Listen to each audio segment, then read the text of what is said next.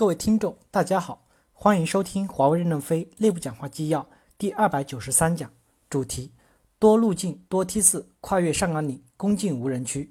任正非在巴掌和呼兰克的谈话要点。本文刊发于二零一六年二月二十七日。接上文第五部分：改革我们的体系，强化未来方向的探索和研究，掌控不确定性。一、总体框架是围绕管道战略的目标，形成完整体系，抓住产业趋势。你们说今天的网络和数据中心解决方案可以支撑五年，五到十年以后我们公司怎么做？首先是思想研究院和战略务虚会，研究未来五到十年的问题。理想主义，当然我们是有边界的，这个边界就是管道战略。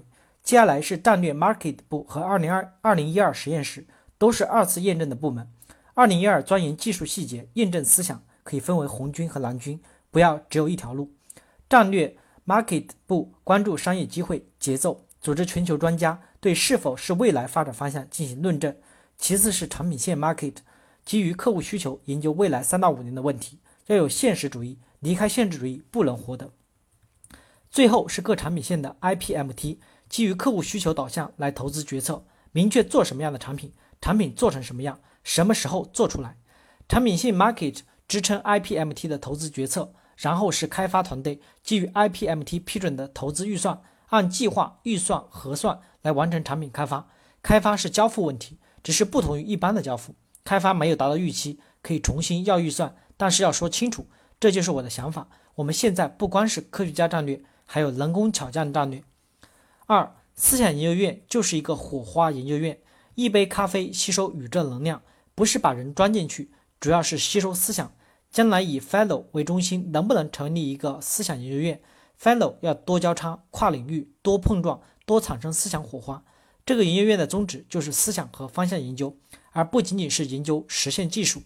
Fellow 不要只干具体的事，不要只关心这个产品、那个产品，来喝杯咖啡，产生火花碰撞、思想井喷。每个研究所要有一部分独立的预算，这就是思想。徐文伟上次讲，上不碰内容，下不碰数据，这就是重大的方向，这也是思想，但不是严格的划界。我们要产生能支撑内容与数据的能力，只是不去经营而已。我们不知道信息社会未来会是什么样子，要研究未来信息社会的假设。没有正确的假设，就没有正确的方向；没有正确的方向，就没有正确的思想；没有正确的思想，就没有正确的理论；没有正确的理论，就不可能出来正确的战略。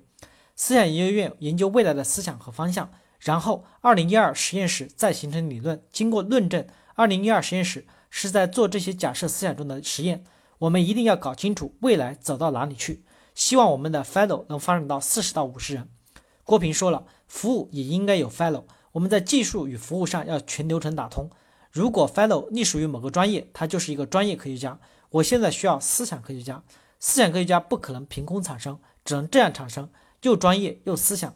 思想研究所其实就是个就是个火花研究院。找到这个世界上的火花在哪里？你没有那个那个修炼，达不到那个水平，火也点不着。我们这次回去要制定一个规则，以后对外每一次的研讨会，大型的、小型的会，一定要有咨询费。我们先把这个标准定下来。你们和全世界的专家在喝咖啡，不要再去白喝了，请人家喝咖啡，喝杯咖啡，一定要送个礼品，比如华公司最好的手机，或者是中国的工艺品啊，两百到三百美元的一瓶好酒呀，这样才有礼节。回去和陈立芳商量。陈总将来咨询会也要发钱，和陈立芳一样一起制定。新生社区就是个免费的、免责的罗马广场。STW 战略技术研讨会会议更是一个免费的罗马广场。三、提升研究和创新的投资比例。范弗里特弹药量多路径多梯次，重在研究和创新上。前面老八口要做做大，我们的研究经费的提取比例一定是行业领先的，管理改进的投入也应该是行业领先的。以前我们定位研究体系的经费是研发经费的百分之二十，现在应该按照比例扩大到百分之三十，或者多少是合理的，我们来合理的逐步扩大。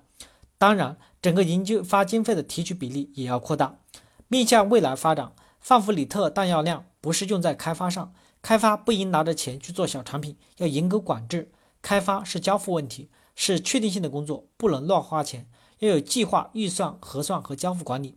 而研究和创新可以多花点钱，范弗里特弹药量要用在未来的方向上，而且未来方向一定要有边界，不是边界内的人不要，科学家很有本事，并且愿意到边境里面来，我也需要；不进来只合作，我也需要。这样，我们把全世界的科学家都纳入进来了，不进入我们的体系。如胡厚昆讲的，淡化员工的工卡文化，只要科学家歪瓜裂枣在同方向的，我们都给予支持，共创未来，分享收获，心胸要大一些。